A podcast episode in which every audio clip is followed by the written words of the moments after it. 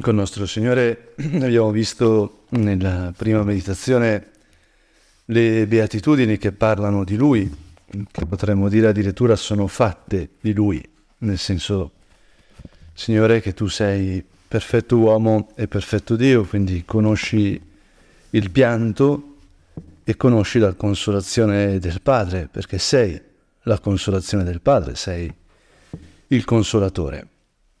Abbiamo visto come la Quaresima, anche Signore, può essere un'occasione proprio per verificare mh, alla luce appunto dei tuoi occhi, al calore del tuo Santo Spirito, quali risposte diamo al bisogno di felicità che abbiamo tutti, questo desiderio di infinito, perché possiamo essere beati solo attraverso il tuo cuore. E non è una imposizione esterna questa, come dire no, c'è bisogno di Cristo, comprate il nostro prodotto perché solo questo è quello che, che dà la felicità, no? È che solo tu sei, Signore, sorgente di vita eterna. Mm. Non è che ce n'è un altro, perché solo tu sei Dio, di Dio ce n'è uno. Questa è appunto la verifica sull'idolatria che la Quaresima ci propone. Abbiamo bisogno di questa verifica perché solo tu sei l'infinito. Di infinito c'è uno solo e l'unico accesso adesso sono il Figlio e il suo Santo Spirito. E allora, ecco, questa immagine della sorgente forse ci può aiutare anche nella lettura di oggi, nella lettura del breviario. C'è un testo bellissimo di Sant'Efrem, eh, il quale mh, paragona proprio Dio a una sorgente e quindi anche eh, deduce il fatto che nessuno di noi può esaurire la sorgente.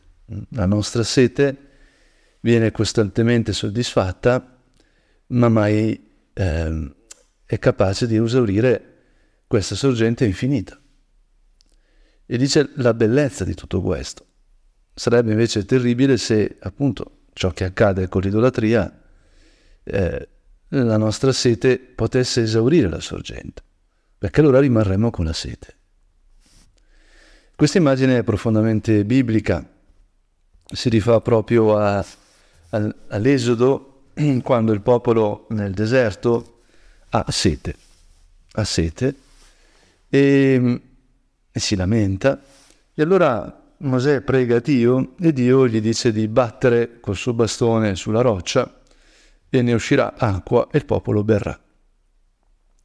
Mosè fece così sotto gli occhi degli anziani di Israele e effettivamente da quella roccia eh, sgorgò una fonte mm, che permise di vivere agli israeliti, perché non è che appunto il popolo ha fame, il popolo chiede pane, dategli brioche, non è il ragionamento, diciamo, eh, di una persona aristocratica che vuole qualcosa di più o meno fine si tratta di vita o di morte.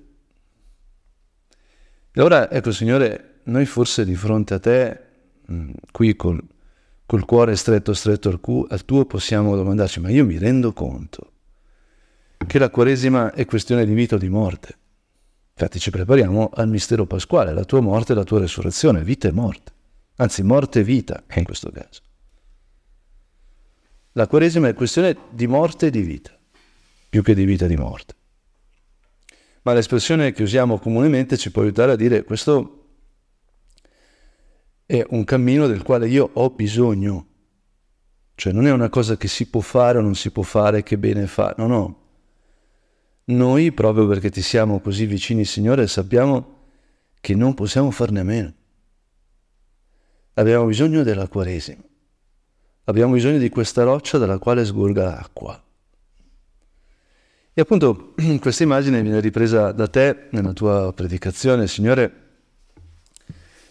che uh, usa le immagini del, dell'Esodo, che usa anche le immagini dei Salmi, le immagini dei libri sapienziali, perché appunto tu paragoni a chi ascolta la tua parola e la mette in pratica a chi costruisce la sua casa sulla roccia. Siamo sempre nel capitolo di Matteo, poco oltre, prima abbiamo visto il capitolo quinto con le beatitudini, adesso il capitolo settimo E tu, Signore, stai parlando mm, di come alcuni dicono Signore, Signore, ma non entreranno nel regno dei cieli. Perché per entrare nel regno dei cieli bisogna fare la volontà del Padre mio che è nei cieli, dice. Una frase durissima, infatti confesso che ce l'ho un po' su, su chi rappresenta Gesù, mh, mm, appunto io dico sempre cuci cuci, non riesco a trovare un'espressione più delicata, cioè una rappresentazione di Gesù depotenziata, mh? un Gesù che mh, un po' figlio dei fiori, buonista, dove tutto va bene, ecco, forse si può dire un Gesù relativista. Tu Gesù sicuramente relativizzi le categorie, per te non ci sono, eh, diciamo, i buoni e i cattivi, non ci sono eh, gli ebrei e i pagani, per te ogni uomo è, è unico e figlio di tuo padre. Ma allo stesso tempo non relativizzi le relazioni, perché c'è un'unica relazione che è quella che sei tu, che ci permette di avere la vita. La vita infinita per la quale siamo fatti, cioè la vita che tuo padre ci ha dato e quindi no, non basta dire Signore, Signore, non basta la forma. Ecco, per entrare in quella casa che tutti desideriamo c'è bisogno di fare la volontà del Padre, di essere rivolti verso il Padre, accogliere la volontà del Padre. E le parole che tu dici, Signore, sono, sono intense. In quel giorno molti mi diranno, Signore, Signore, non abbiamo forse profetato nel tuo nome? E nel tuo nome non abbiamo forse scacciato demoni? E nel tuo nome non abbiamo forse compiuto molti prodigi? Una roba seria. E sta parlando appunto ad apostoli che, di apostoli discepoli che inviati hanno fatto miracoli.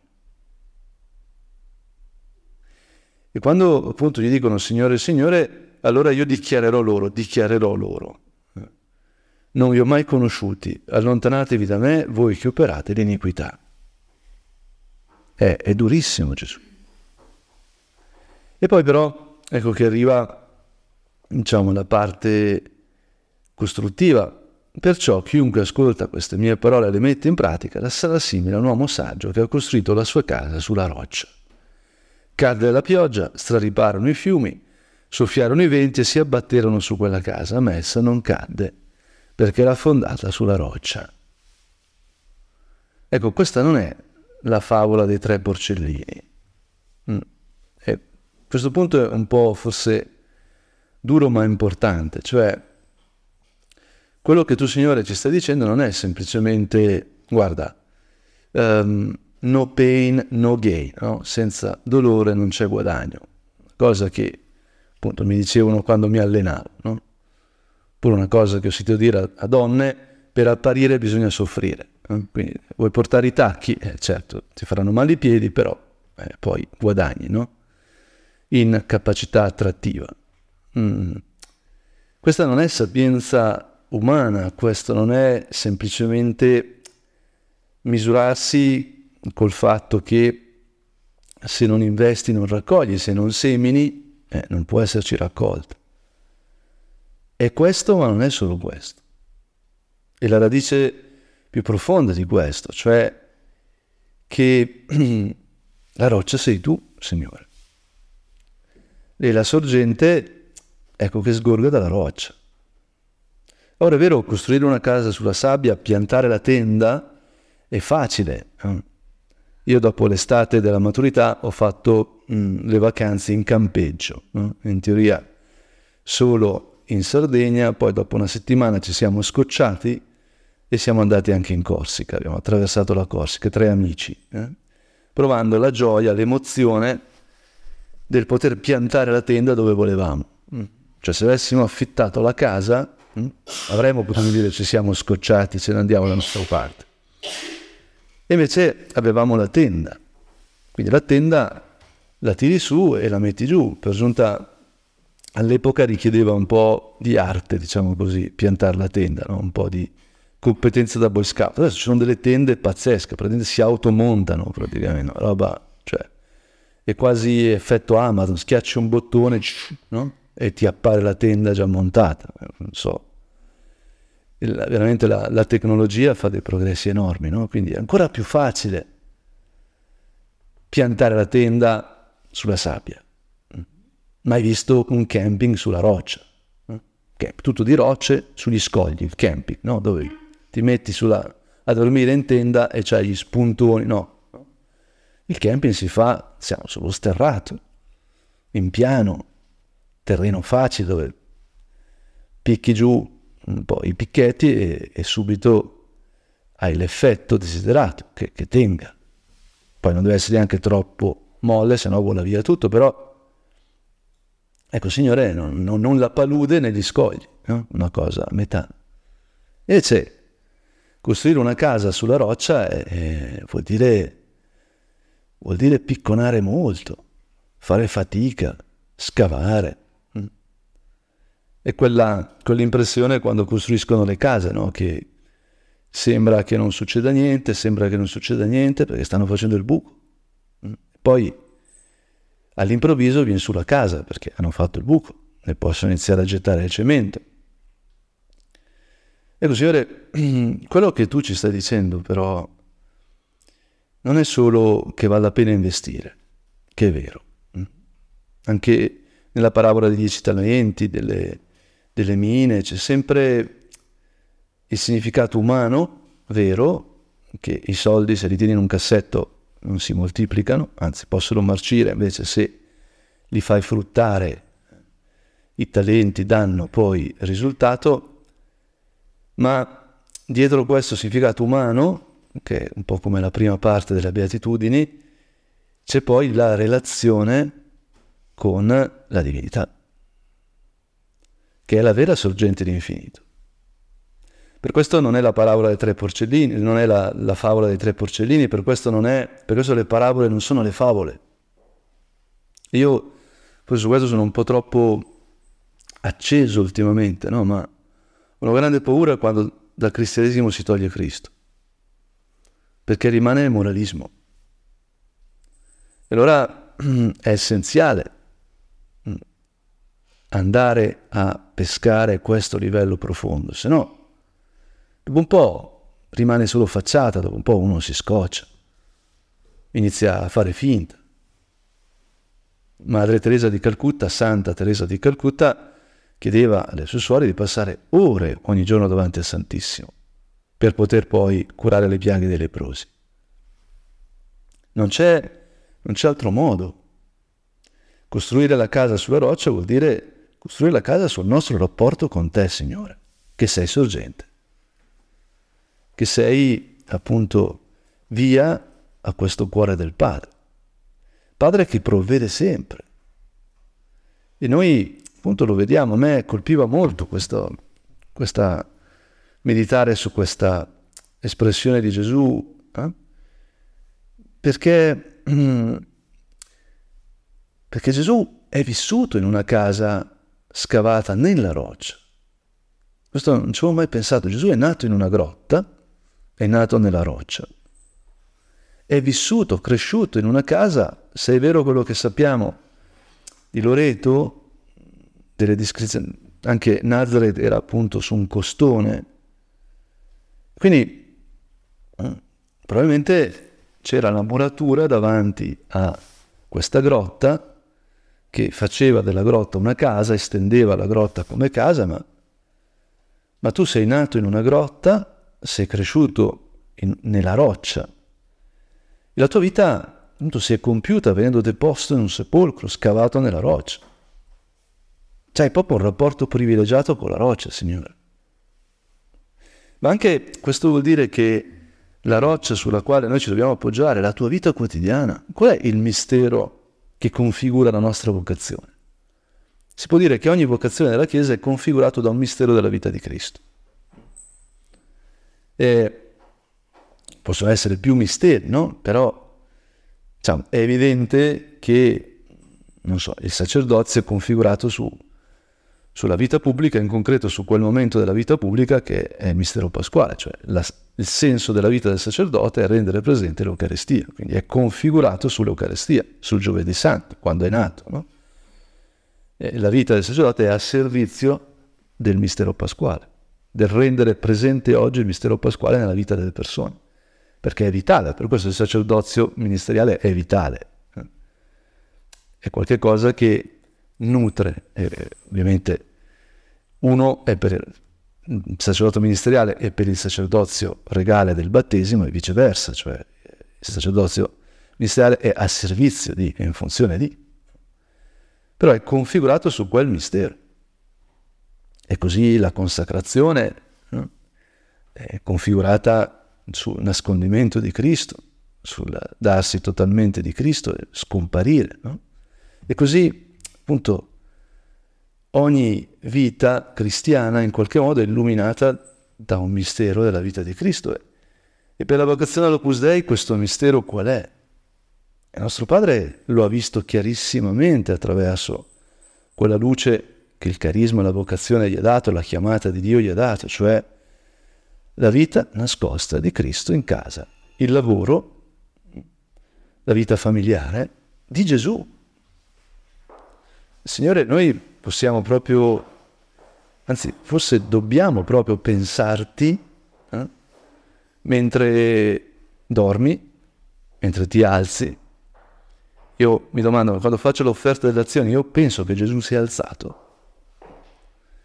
Quando fai colazione, quando vai a lavorare, quando torni a pranzo, saluti Maria, quando incontri i tuoi amici, quando stanco vai a dormire la sera. Ecco, la domanda che mi viene da farmi in Quaresima è ma, ma io vivo i diversi momenti del piano di vita come incontro con Cristo, come stare nella vita di Gesù. A volte ci sentiamo soli ed è, ed è legittimo, anche Gesù si sarà sentito solo pur essendo una cosa sola con il Padre e lo Spirito Santo, no? anzi se no non avrebbe chiesto nella sua umanità a Pietro, Giacomo e Giovanni di rimanere con lui. In croce Gesù, anche se ha sua madre davanti, ha Giovanni davanti, eh, di fronte alla morte, umanamente è solo. Solitudine accompagnata, ma solitudine. Eppure, ecco Signore, noi reagiamo a tutto questo cercandoti perché è vero che la tua vita, la tua vita quotidiana è roccia perché è nella roccia, è in questa casa di Nazareth. E anche oggi eh, la Madonna di Lourdes, no? è la giornata anche del malato, il Papa, mentre uscivo ho sentito che il Papa parlava, stavo correggendo gli esami purtroppo, però uscendo ho visto due di casa mia che seguivano l'Angelus, no? E sentivo proprio il Papa che chiedeva di pregare per i malati, di curare la tenerezza, no? E perché è la Madonna di Lourdes. E dove è apparsa Maria? A Bernadette. È apparsa in una grotta. Perché la Madonna appare tra le rocce? Mm? Perché ama questa cosa. C'è anche un passo bellissimo del Cantico dei Cantici o mia colomba che stai nelle fenditure della roccia, nei nascondigli di rupi, mostrami il tuo viso, fammi sentire la tua voce, perché la tua voce è suave, il tuo viso è incantevole. E ovviamente la tradizione lo applica in primo luogo a Maria, mm? la sposa è Maria che cerca sempre il suo Signore, che vive per Cristo, e Maria che deve scappare anche, pensiamo all'Egitto. Ma Signore, noi possiamo dire anche che è la nostra anima questa colomba. E noi siamo fatti in un certo senso per stare con Cristo nella fenditura della roccia. E lui ci dice, mostrami il tuo volto, fammi sentire la tua voce. Ecco, la relazione con te, Signore, la relazione umana perché noi non siamo capaci di altre relazioni che non la relazione umana, perché siamo esseri umani. Gesù, appunto, essendo uomo, entra in relazione in modo umano, ma essendo Dio, questa umanità in lui è in relazione con Dio stesso, quindi è ancorata nell'eternità, nell'infinito del Padre, che è l'infinito del Figlio, che è l'infinito dello Spirito Santo. Ma Signore, grazie a questo, grazie al tuo cuore, grazie al fatto che tu sei la roccia mm, sulla quale posso costruire la mia casa, vuol dire che la mia relazione umana, la mia affettività umana, diventa capace di infinito. Quando Maria, dopo l'annunciazione, corre da Elisabetta e la saluta, mm, quel saluto santifica nel grembo della madre il Battista. Questo ci rivela come l'affettività di Maria è diventata onnipotente in Cristo, per quel Cristo che porta nel suo grembo. E questo vuol dire che il battesimo fa di noi, mm, trasfigura noi in modo tale che appunto in Cristo noi possiamo trasformare il mondo col nostro affetto, con la nostra cura, con la nostra attenzione. La, l'affettività, la vita familiare viene trasfigurata. Noi possiamo vivere in piena fiducia nella provvidenza di, del Padre perché abbiamo Cristo e costruiamo la nostra vita quotidiana su di Lui. E forse appunto in Quaresima possiamo anche domandarci, ma cosa vuol dire per me, in positivo, eh, costruire la casa sulla roccia che è Cristo. Cosa vuol dire concretamente nelle cose che già faccio o già che dovrei fare, nel mio lavoro, nella mia preghiera, nella mia amicizia? Cosa vuol dire? I salmi continuano a tornare alla roccia, è, bellissimo come sono pieni di questo. Signore, mia roccia, mia fortezza, mio liberatore, mio Dio, mia rupe in cui mi rifugio, mio scudo, mio potente, mia potente salvezza, mio baluardo. Frasi stupende, preghiere stupende. Mm? un altro, sempre Salmo 18, che parla molto della roccia. Infatti, chi è Dio se non il Signore? O chi è roccia se non il nostro Dio? Chi è roccia? Mm? Chi è mia casa? Dove si fonda la mia casa se non in te, Signore, nella tua vita quotidiana? Avere in testa la vita di Gesù come un film, diceva nostro Padre. Io che film ho in testa? Che film mi faccio in testa? Molti mm? di voi sanno che amo le serie, no? E a me sorprende moltissimo quando una serie è buona, eh? capisco perché mi viene in mente, diciamo, quello che sta succedendo nella serie mentre vado a lavorare, mentre faccio altre cose. No? Dico, chissà, co- chissà come continua. No? Mi sono identificato col personaggio e in qualche modo irrompe quella narrazione nella mia vita.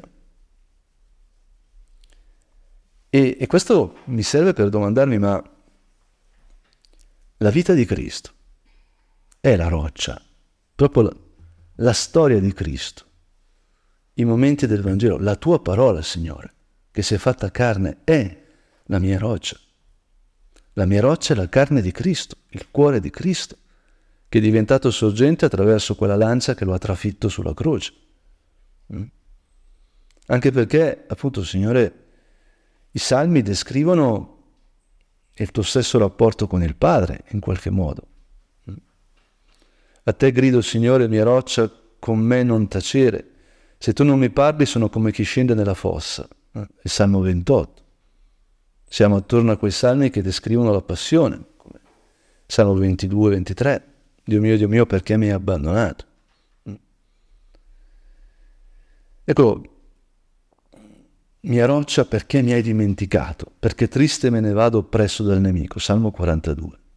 Cristo potremmo dire che è entrato nella nostra sofferenza, sulla croce ha preso su di sé eh, la nostra mancanza di relazione con il Padre per quasi potremmo dire annodarci al Padre. Il nostro Padre diceva che la croce è un più, unisce. No? potremmo dire che unisce in orizzontale, unisce eh, gli uomini tra di loro perché è un più in verticale. Io amo moltissimo il fatto che la croce è simmetrica, almeno il più è simmetrico, la croce dipende, la croce greca è simmetrica, no? ma il più è simmetrico, se no non è un più. E leggere la croce come un più, nostro Padre mostra che la capacità di unire in orizzontale è fondata sulla capacità di unire in verticale, il più che unisce l'Eterno al tempo. Dio e l'uomo.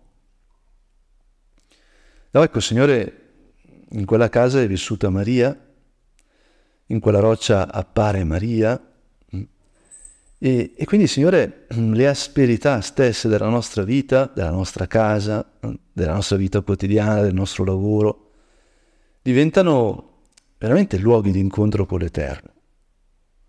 Il nostro finito diventa luogo di unione con l'infinito.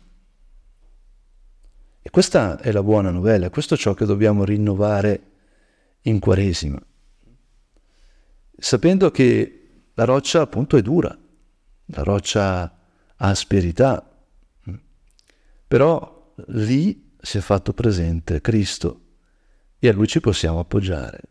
E lì da quella roccia sgorga la vita, sgorga l'acqua, eh, la sorgente di vita eterna.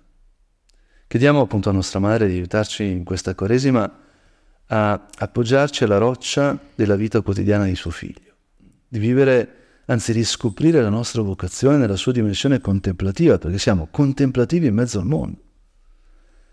E se non siamo contemplativi non possiamo stare in mezzo al mondo, ci rifugieremo negli idoli, nei sogni, nelle idee, in, nelle forme.